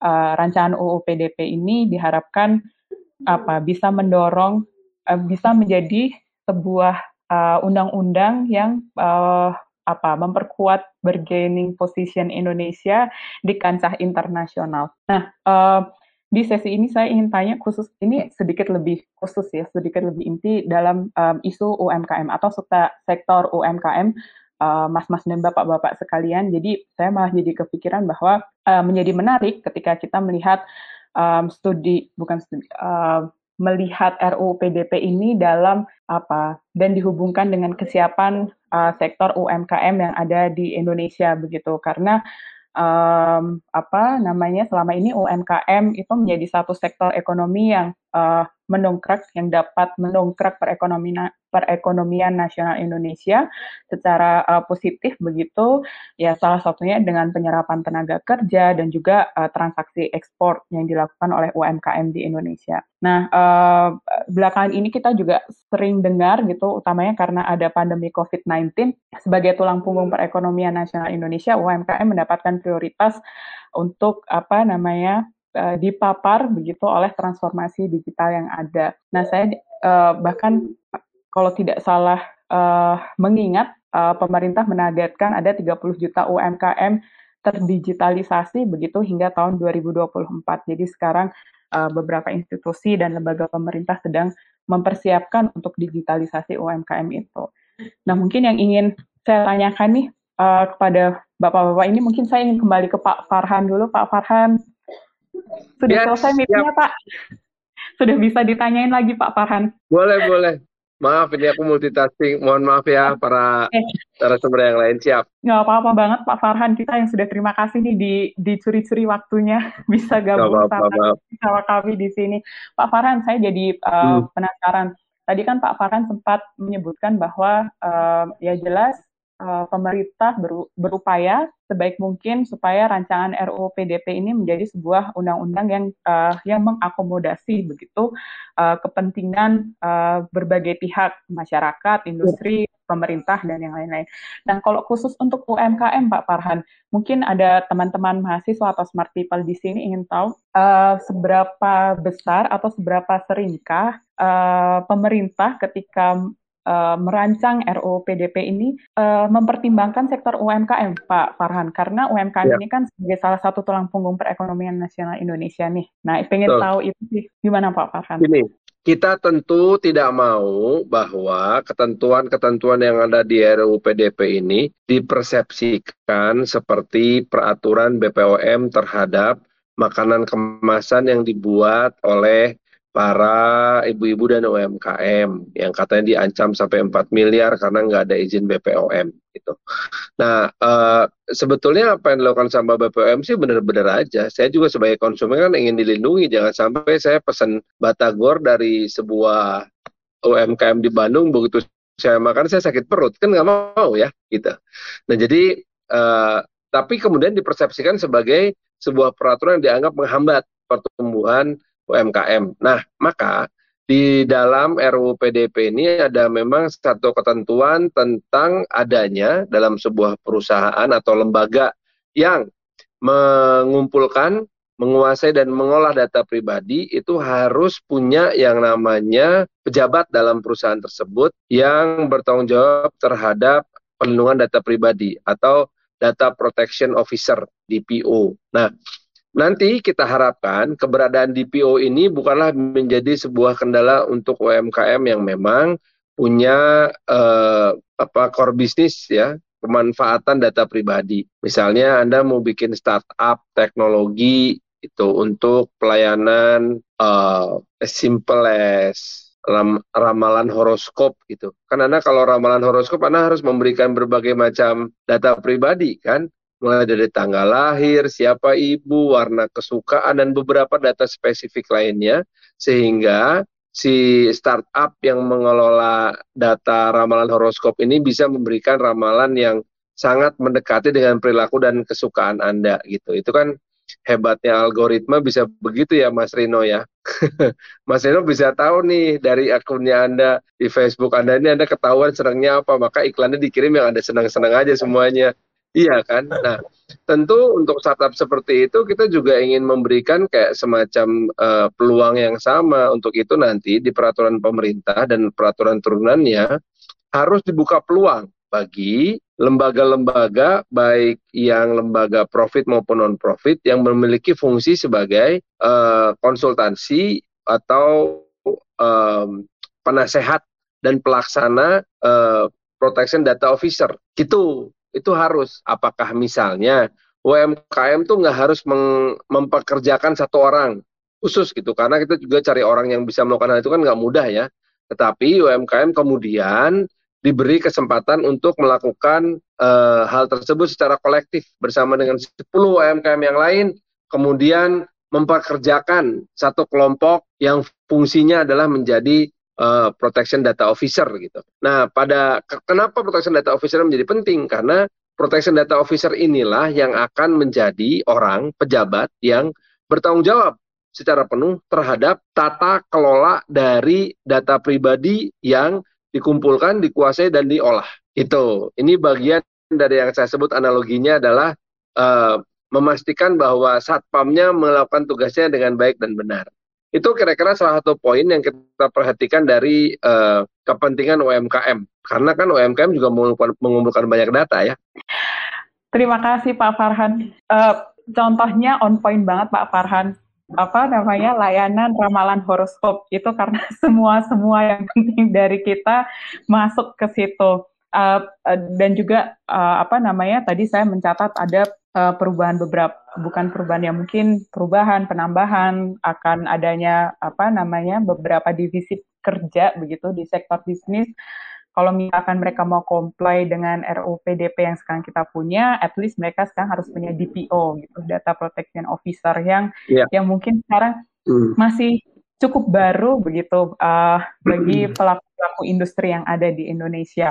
Terima kasih Pak Farhan. Yeah. Nah, uh, sharing dari Pak Farhan ini kemudian saya uh, lanjut nih pengen lanjut ke Pak Tony lagi Pak Tony um, tadi uh, yes, berkaitan yes. dengan dengan DPO ini Pak Tony kok apa sejauh yang OJK Institute mungkin sudah um, sudah teliti maupun bagaimana OJK Institute ini melihat uh, perkembangan UMKM yang ada di Indonesia begitu uh, seberapa siapkah atau ya peluang UMKM Indonesia untuk bisa comply dengan RUU PDP yang kita miliki sekarang bagaimana sih Pak Tony? Tadi kan hmm. uh, kita sudah membicarakan tentang RUU yang sekarang kita punya at least draftnya. Nah uh, tadi Pak Farhan menyebutkan mungkin ada uh, divisi kerja baru yang muncul begitu supaya UMKM ini uh, bisa comply dengan RUU PDP salah satunya adanya uh, eh, DPO ini. Nah, menurut pandangan dari OJK Institute atau Pak Tony bagaimana Pak? Nah, nih pertama izin dulu nih Mbak Tita, kalau UMKM kita nggak terlalu terlibat langsung Mbak. Biasanya uh mhm. -huh. kita koordinasi dengan Kementerian Koperasi dan UMKM ya. yang sebagai ininya sih sebagai pemangku koordinator lah untuk pengembangan hmm. UMKM. Kita hmm. tuh bicara UMKM kode OJK lebih kepada bagaimana pembiayaan UMKM dalam rangka okay. untuk meningkatkan kemampuan modal mereka ya Mbak. Jadi hmm. kalau ditanya dari sisi kesiapan UMKM terkait PDP saya mungkin nggak bisa jawab ya Mbak. Tapi kalau lihat dari sisi permodalan UMKM sekarang, UMKM tentunya perlu pembiayaan yang cukup besar ya, supaya mereka bisa berkembang dan bisa naik kelas. Dan ini juga mhm. udah kita bicarakan juga di level kementerian dan lembaga baik antara OJK, Bank Indonesia, uh, Departemen mhm. Keuangan, Kementerian Koperasi dengan Menko perekonomian, bagaimana kita mengembangkan UMKM di Indonesia. Dan OJK sendiri udah banyak lah proyek-proyek UMKM termasuk juga membuat portal UMKMku terakhir untuk membantu mhm. marketing. Sebenarnya isu dari UMKM itu ada di marketingnya sih, bukan di, bukan produknya banyak yang bagus tapi kurang marketingnya. Sehingga ini makanya perlu penggalakan marketing juga. Nah, tentunya di sini banyak tentunya nanti banyak pendampingan-pendampingan teknis yang diberikan oleh lembaga ya baik dari OJK, hmm. dari kementerian atau lembaga lain itu juga OJK juga banyak kita memberikan bantuan teknis kepada itu, Mbak. Nah, terkait nanti kalau ada undang-undang RUU PDP tadi, ya saya berpikir bahwa ya itu perlu dipertimbangkan lagi sih terkait UMKM ya, hmm. kesiapan UMKM-nya. Apakah hmm. mereka memiliki uh, biaya yang cukup untuk membiayai yang tadi ya, Mbak? Hmm. Ataukah ada pola lain yang bisa kita pikirkan sehingga UMKM tidak terbebani untuk membiayai tadi? Bagaimana melindungi data walaupun data itu sangat penting sih tentunya ke depan itu sih buat kita ah. tapi perlu di balance juga nih antara cost and benefit dari satu regulasi itu yang selalu kita coba imbangi sih itu buat ya. kita terima kasih Pak Tony jadi mungkin uh, apa namanya berdampaknya kalau misalkan yang sudah Pak Tony dan uh, eh, OJK Institute ini secara khusus lakukan adalah melihat dampak uh, apa RUU PDP ini atau mungkin kalau ini nanti disahkan kemudian diimplementasikan itu berdampaknya pada pemodalan uh, UMKM begitu karena yeah. pasti mereka butuh modal lebih besar um, untuk bisa comply dengan RUU PDP itu tadi dan juga ya mungkin salah satunya pembiayaan dan uh, dukungan bimbingan teknis itu tadi kalau misalkan secara khusus ada DPO atau mungkin ada badan apa struktur kerja tersendiri gitu yang bisa comply dengan comply dengan uh, RUU PDP. Terima kasih uh, Pak Tony sharingnya. Uh, saya masih seputar dengan UMKM. Pertanyaannya sama juga mirip-mirip uh, dengan Mas uh, dengan Pak Tony, tapi saya ingin ajukan ke Mas Rino begitu uh, Mas Rino, Facebook kan selama ini uh, menjadi kalau term yang sering muncul sekarang ada social commerce begitu. Uh, bagaimana sosial media ini menjadi satu uh, marketplace, kemudian uh, bahkan katanya aturannya uh, harusnya gitu ber, sedikit berbeda dari e-commerce e-commerce yang ada. Tapi kemudian uh, balik lagi Mas uh, Mas Rino, sekarang uh, ada pertanyaan juga nih Mas Rino, uh, seberapa tinggikah begitu penggunaan Facebook oleh uh, UMKM di Indonesia. Kemudian kalau misalkan melihat dari profil uh, UMKM UMKM yang sudah ada itu, uh, at least yang yang membuka lapak begitu di di Facebook. Uh, sudah siapkah mereka, Mas Rino? Tadi Mas Rino juga bilang kan kayak tentang bagaimana sih RUU PDP ini supaya buatlah RUU PDP yang bisa dipatuhi gitu, yang dikomplai dengan uh, subjek hukumnya. Nah, uh, pengalaman Mas Rino dan Facebook gimana Mas Rino melihat uh, isu ini? Waduh, ini pertanyaannya sulit ya, sulit dijawab. Uh, saya ada keingetan pertanyaan dari sesi tadi pagi. Uh, pertanyaannya cukup bagus. Jadi ada seorang uh, kayaknya remaja gitu ya uh, bertanya, Mas saya punya uh, toko buku katanya toko buku. Uh, lalu tiba-tiba ada teman saya yang berjualan mencoba atau sudah ya bukan mencoba lagi meminjam uh, data pribadi yang saya punya dari customer toko buku itu. Lalu karena ini merupakan teman saya dan saya ingin bantu berjualan, maka diberikanlah uh, data uh, customer database tersebut kepada rekannya. Jadi uh, ini adalah perumpamaan uh, level dari uh, pengertian masyarakat tentang uh, data pribadi. Ya, data pribadi ini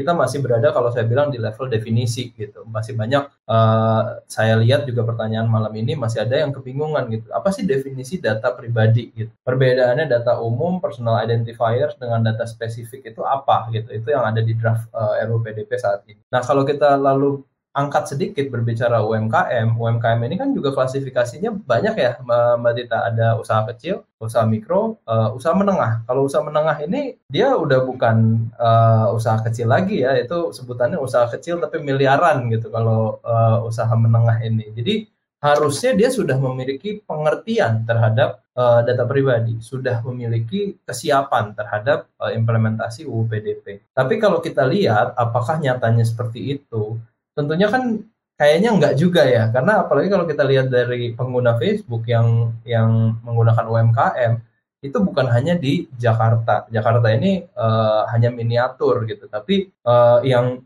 lebih berdampak tuh justru yang di daerah. Dari Ambon, dari uh, Medan, dia bisa berjualan sampai ke Jakarta, ke Bali, ke Singapura dan lain-lain. Nah, apakah rekan-rekan kita yang di uh, Medan, yang di Ambon ini sudah siap uh, untuk uh, apa namanya uh, patuh atau mengimplementasikan UU PDP, saya rasa edukasi yang kita berikan uh, masih uh, bisa ditingkatkan gitu. Jadi uh, kalau saya lihat dari profil-profil pengguna uh, apa namanya uh, yang berbasis UMKM banyak sebenarnya yang sudah canggih-canggih ya. Ada banyak yang brand yang sudah berkembang. Bahkan yang kemarin rame itu di mana? Di apa? Di New York tuh uh, Times Square ya kan? Uh, sempat rame brand lokal. Itu kan juga berjualan lewat media sosial sebenarnya. Apakah brand seperti ini kita samakan dengan yang tadi uh, apa Mas Farhan sempat sampaikan ibu-ibu yang menjual batagor gitu. Masa disamakan gitu kan? Tapi masih masuk UMKM ternyata gitu. Jadi ini ada ada gap juga dari definisi kita tentang uh, eh, UMKM tapi pada intinya uh, saya rasa ini jadi apa ya jadi bukan PR lagi ya sebenarnya jadi kewajiban kita. Kemarin juga dengan diskusi dengan teman teman-teman dari organisasi sipil CSPO teman-teman Kominfo semuanya tuh selalu mengulang-ulang edukasi. Jadi uh, kita tahu gitu mungkin PDP sedang intens-intensnya uh, kalau tadi Mas Farhan sampaikan di November ini apa make or break it gitu ya Mas ya? Kalau nggak lewat November eh, nggak uh, tahu lagi kapan akan seintens ini gitu uh, perdebatannya. Gini. Jadi uh, apa uh, UU PDP-nya boleh kita urusin tapi uh, edukasinya juga kemarin uh, rekan-rekan Kominfo juga sampaikan gitu masih menjadi kekhawatiran. Apalagi yang uh, sekarang dengan dengan apa uh, fenomena pinjol yang barusan terjadi. Ini kan semuanya juga data ya. Uh, mungkin Pak Tony yang lebih tahu uh, sedalam apa itu data masyarakat yang diambil oleh para uh, penyedia layanan pinjol itu. Jadi kalau kesiapan saya rasa masih banyak yang perlu ditingkatkan uh, Mbak Tita. Uh, terutama juga dari sisi definisi.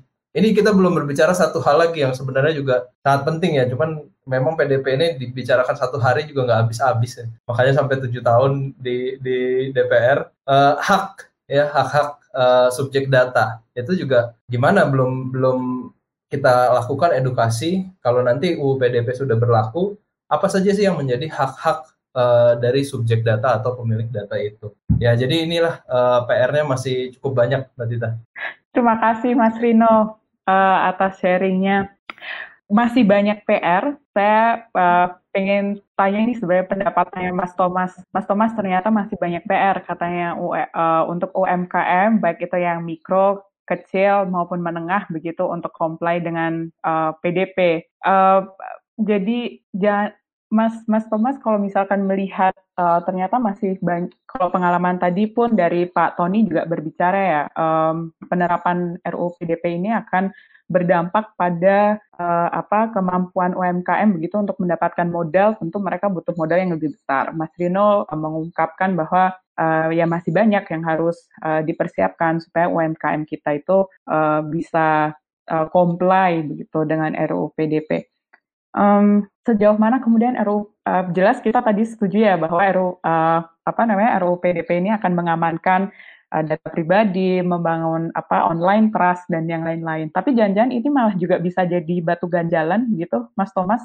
Maksudnya uh, UMKM mungkin yang tadi menengah, Mas Rino bilang uh, values-nya udah miliaran. Tapi bagaimana dengan yang uh, mikro dan kecil ini, uh, Mas Thomas? Jangan-jangan terus malah jadi kesulitan uh, dan jadi apa masalah lagi begitu, membebani gitu. Mungkin bukan masalah, tapi jadi beban lain begitu untuk usaha-usaha kecil dan menengah.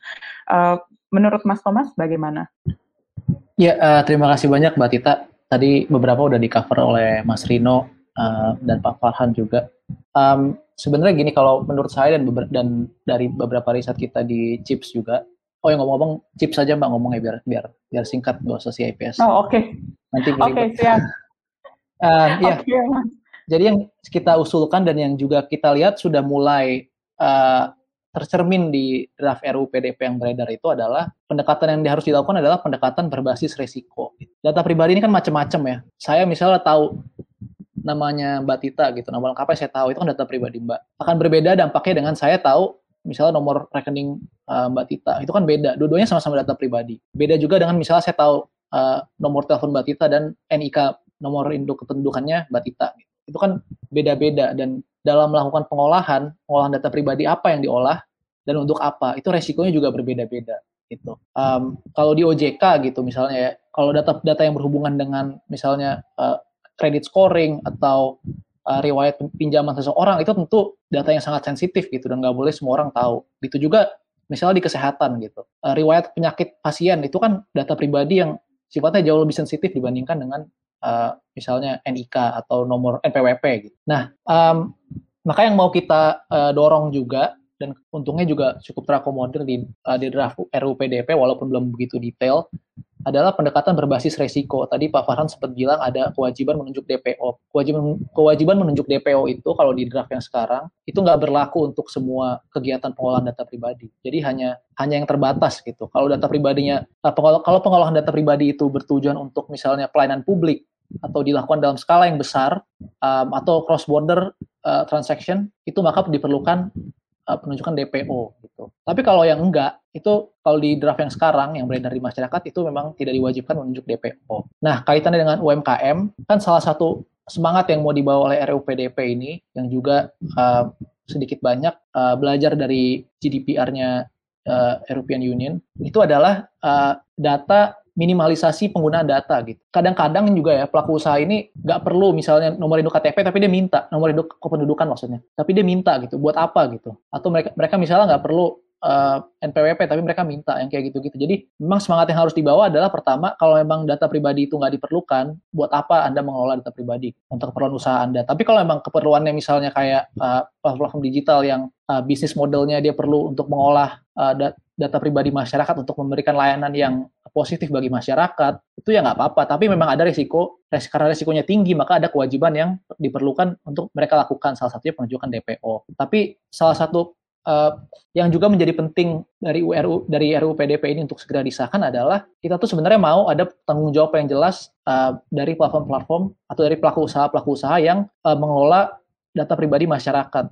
Jadi mereka harus diberikan tanggung jawab uh, misalnya menjaga supaya data nggak bocor dan mengelola dan memproses hanya sebatas yang disetujui dan yang diperlukan. Dan kalau mereka nggak mampu memenuhi kewajiban tersebut, ya mohon maaf, mungkin ada baiknya dipikirkan ulang apakah perlu Anda mengkolek data pribadi user gitu. Nah, terkait UMKM, tadi memang karena sifatnya, jadi kalau pendekatannya udah berbasis resiko, kita juga bisa bantu teman-teman UMKM untuk berpikir ulang apakah perlu misalnya mereka kolek data-data pribadi yang sifatnya sensitif dan kemudian hal tersebut akan membebani mereka dengan tanggung jawab penunjukan DPO gitu. Um, dari situlah uh, makanya kita perlu framework yang jelas gitu data pribadi apa saja uh, dan profil resiko masing-masing data pribadi itu apa saja dan uh, masing-masing kegiatan itu resikonya berbeda-beda dan karenanya ada kewajiban-kewajiban apa yang harus dipenuhi jika kita mau data-data yang sensitif versus data-data yang sebenarnya uh, sifatnya umum gitu. Gitu, Mbak. Oke, terima kasih Mas Thomas. Uh, tadi apa menambahkan pendapat dari Mas Thomas begitu terkait uh, seberapa siapkah sebenarnya UMKM kita utamanya mungkin yang uh, mikro dan kecil ini untuk bisa comply dengan RUU PDP kita.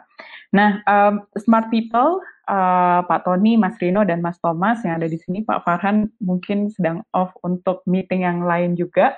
Um, saat ini kita udah uh, mungkin itu uh, pertanyaan dari saya tadi beberapa pertanyaan, kemudian juga uh, muncul saya ingin meminta pendapat Mas-Mas uh, dan uh, Pak Tony sekalian uh, saling menimpali begitu atas jawaban satu sama lain. Sekarang uh, saya mohon izin untuk membuka uh, sesi uh, tanya jawab. Sudah ada banyak sekali pertanyaan yang masuk ke kami. Um, mungkin ya, karena waktunya juga sudah mepet, saya akan ambil tiga pertanyaan nih, karena narasumber yang stay sama saya ada tiga, Mas Rino, Mas Thomas, dan Pak Tony. Um, langsung saja mungkin pertanyaan pertama untuk Mas Rino dulu nih, Mas Rino dari uh, Dimas Adi Saputra, uh, di, sebagai digital aktivis. Mas Rino ini pertanyaannya uh, sangat mendasar begitu, sebenarnya ingin tahu uh, apa namanya tadi kan beberapa masalah uh, sosial ekonomi karena ada transformasi digital salah satunya adalah literasi digital masyarakat Indonesia-nya.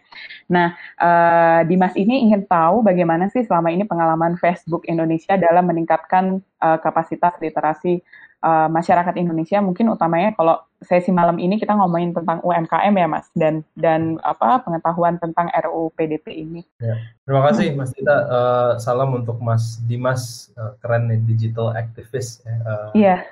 Apa title pekerjaan tahun 2021. Uh, Facebook itu uh, banyak sekali melakukan pelatihan uh, UMKM ya. CFDS juga pernah jadi mitranya Facebook dalam program ini uh, dari 2018, 2017, 2018 tuh uh, sampai hari ini kita udah latih hampir 66 ribu UMKM di seluruh Indonesia dengan fokus uh, kemarin sempat satu tahun kita benar-benar fokus di Indonesia Timur. Uh, peningkatan kapasitas itu sangat direspon positif oleh rekan-rekan uh, pemilik UMKM seluruh Indonesia. Nggak pernah kita pergi ke satu kota, uh, terus yang ikut acara pelatihannya itu cuma 10 UMKM gitu, nggak pernah. Pasti ratusan. Nah, sekarang uh, permasalahannya, jadi saya selalu selalu coba push ya program-programnya Facebook itu untuk menjadi uh, lebih dari sekedar misalnya kita jadikan uh, satu pelatihan terus udah gitu nggak kita uh, datangi lagi gitu. Yang penting ada posternya gitu. Nggak seperti itu. Jadi kita mau push apa sih yang bisa kita lakukan lebih lagi buat para UMKM ini? Nah uh,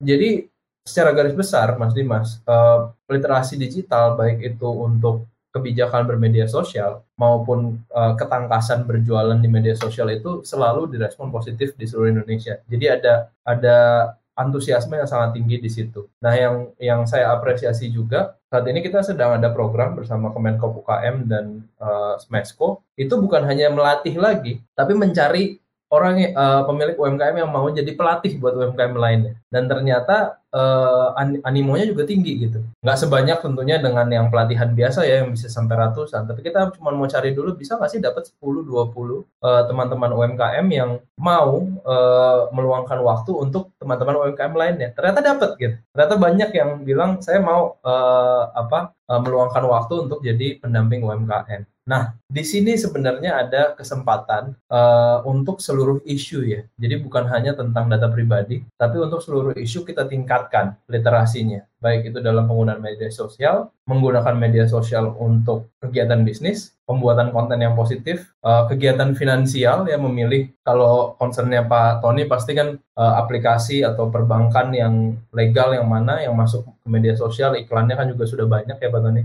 Uh, jadi itu juga menjadi satu sektor di kita. Jadi ada holistic education gitu. Jadi ada ada kesempatan untuk itu. Nah sekarang uh, eh, PR-nya adalah Indonesia-nya gede banget. Jadi nggak habis-habis nih yang kita edukasi gitu. Dan ini udah udah kerja sama sama Kominfo, sama OJK juga pernah, sama teman-teman BI pernah, dan CFDS dan lain-lain. Itu tetap nggak habis-habis yang harus diedukasi. Jadi gimana supaya kita bisa scale up? Makanya saya coba formulasikan program uh, training for trainers gitu ya, supaya uh, ada replikasi uh, dari dari training-training yang kita kasih. Khususnya sekarang uh, masih di bidang UMKM, tapi mungkin kalau berhasil kita coba juga di bidang finansial, uh, di bidang apa namanya privasi, gimana supaya kita replikasi perbanyak agen-agen uh, literasi digital di berbagai sektor ini. Tapi antusiasmenya positif, jadi uh, itu saya rasa alasan untuk optimis uh, di di era apa yang dibilang di era digital ini ya banyak uh, kalau webinar gitu di era digital gitu ya di era digital ini uh, boleh kita optimis uh, dan dengan Indonesia uh, karena banyak sekali teman-teman kita yang yang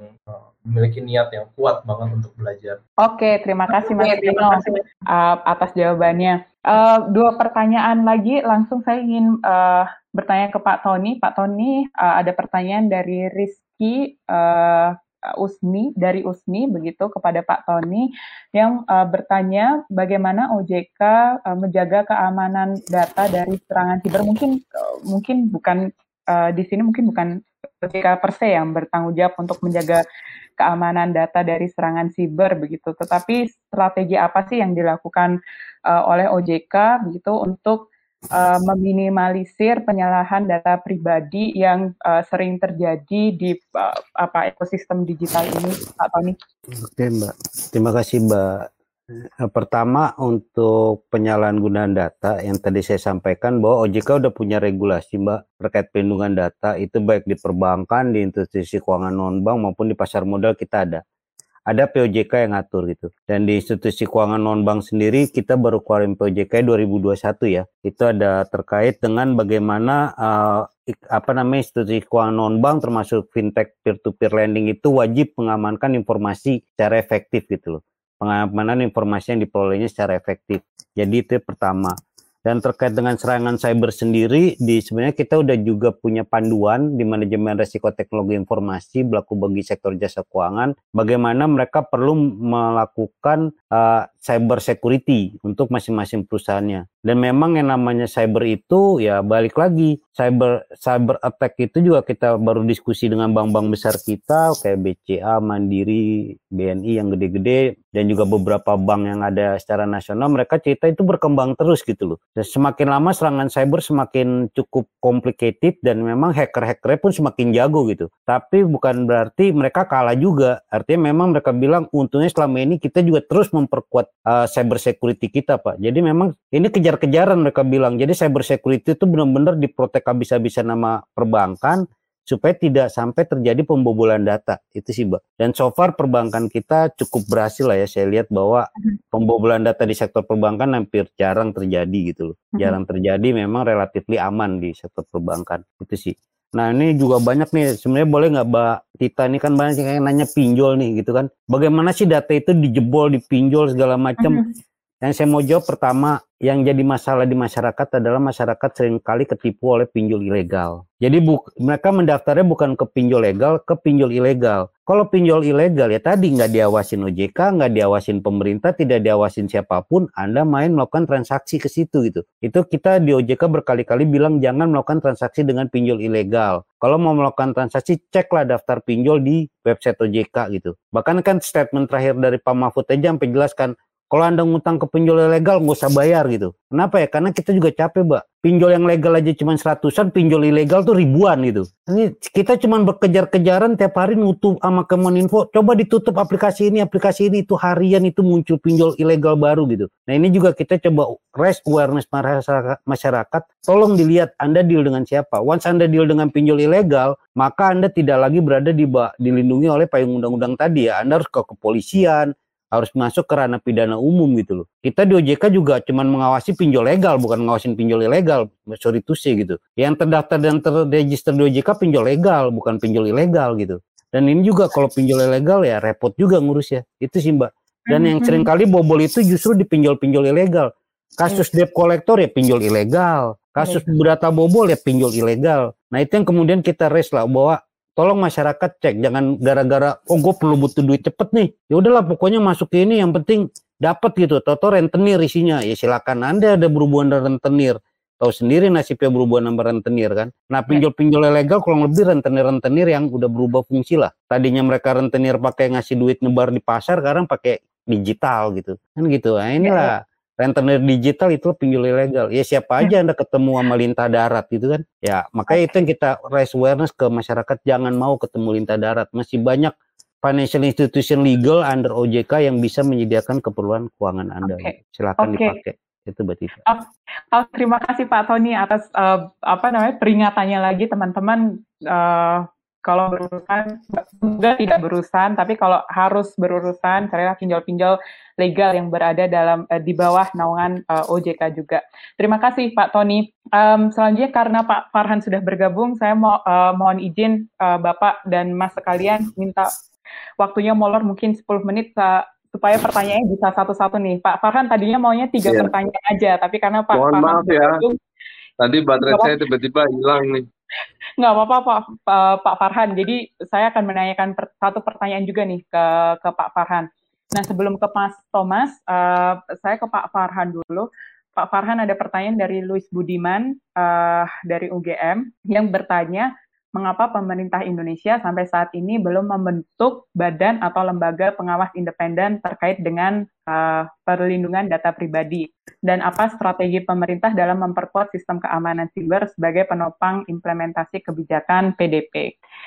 Silakan Pak Farhan. Uh, karena memang peraturannya belum cukup kuat untuk bisa menjadi dasar hukum pembentukan badan independen tersebut gitu ya.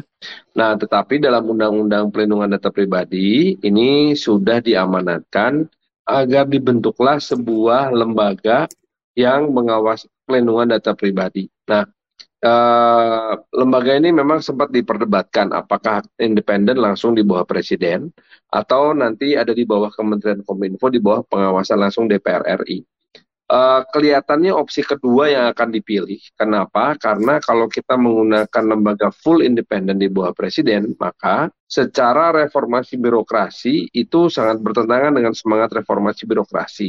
Kita mesti membentuk badan baru, kantor baru, birokrasi baru, semua baru, rekrutmen orang baru dan lain-lain.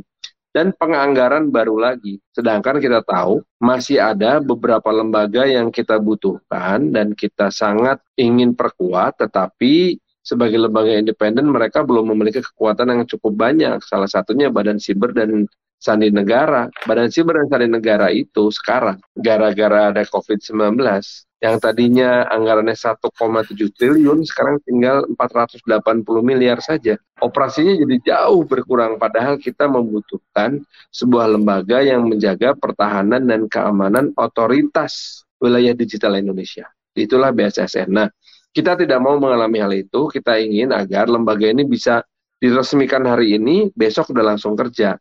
Maka yang paling efektif adalah lembaga ini ada di bawah Kementerian Kominfo yang kemudian akan diawasi langsung oleh sebuah badan atau dewan pengawas pelindungan data pribadi yang ada di DPR RI sehingga memiliki pola kerja yang sangat erat. Apakah hal ini ada presidennya? Ada.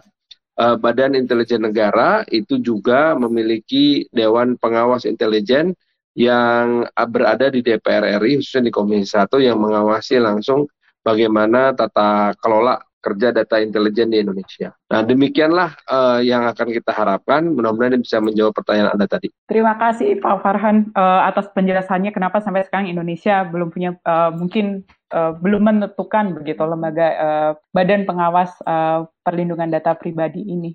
Uh, lanjut mungkin ke Mas Thomas. Pertanyaannya tadi uh, sama sepertinya uh, Mas Thomas karena ini juga ditanyakan juga oleh Enggar Pratama begitu yang menanyakan pertanyaan hampir sama sebenarnya. Um, posisi lembaga pengawas pada RUU PDP ini apakah lebih efektif di bawah Kemenkominfo atau berjalan independen di bawah presiden secara langsung. Tadi sama Pak Farhan uh, sudah dikasih kisi-kisi sebenarnya kayaknya lebih condongnya ke mana nih yang akan kita miliki. Tapi kemudian menurut Mas Thomas sebagai uh, akademisi begitu, uh, pendapat Mas Thomas mungkin bagaimana? Ya, uh, terima kasih banyak Mbak Tita dan terima kasih banyak Pak Farhan. Saya jadi dapat uh, bocoran nih karena kemarin juga informasi yang beredar di masyarakat ya mandaknya karena di uh, dan fungsi si lembaga pengawas ini kan. Jadi uh, menarik banget sih jadi, jadi dapat uh, insight baru gitu ya. Kalau kita uh, di Chips berkali-kali juga kita uh, diskusi, diskusi dengan uh, beberapa teman-teman di CSO juga ada beberapa teman-teman di DPR. Uh, memang kita yang kita perjuangkan adalah lembaga pengawas yang independen. Kenapa? Uh, karena um, pengendali data itu kan bukan cuma swasta ya, bukan cuma dari Mas Rino atau platform-platform digital lainnya, tapi juga uh, pemerintah gitu. Lembaga pemerintah itu juga pengendali data gitu. Dan um, kita mau minimalisir adanya kemungkinan konflik kepentingan gitu. Bukannya kita nggak nggak percaya sama kominfo nggak juga, tapi kita mau minimalisir kemungkinan-kemungkinan di mana kalau pelanggaran uh, pengelolaan dan pemrosesan data pribadi itu dilakukan oleh institusi publik, uh, kita mau ada audit yang yang independen dari uh, suatu badan yang juga sifatnya independen.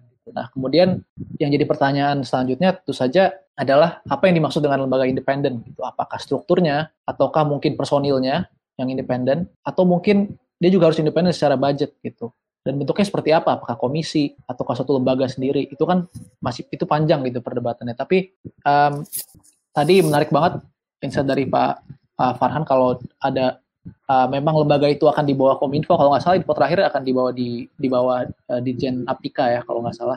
Tapi kalau tadi Pak Farhan bilang ada akan ada pengawasan dari DPR itu tentu saja suatu hal yang perlu kita apresiasi juga artinya sudah ada uh, pengawasan dari uh, pihak lain di luar si pengendali data itu sendiri gitu. Dan ke depannya um, kalau menurut saya secara pribadi memang memang perlu diperjuangkan independensi baik si, dari si personil yang ada di uh, lembaga pengawas itu dan independensi dari kelembagaan itu sendiri.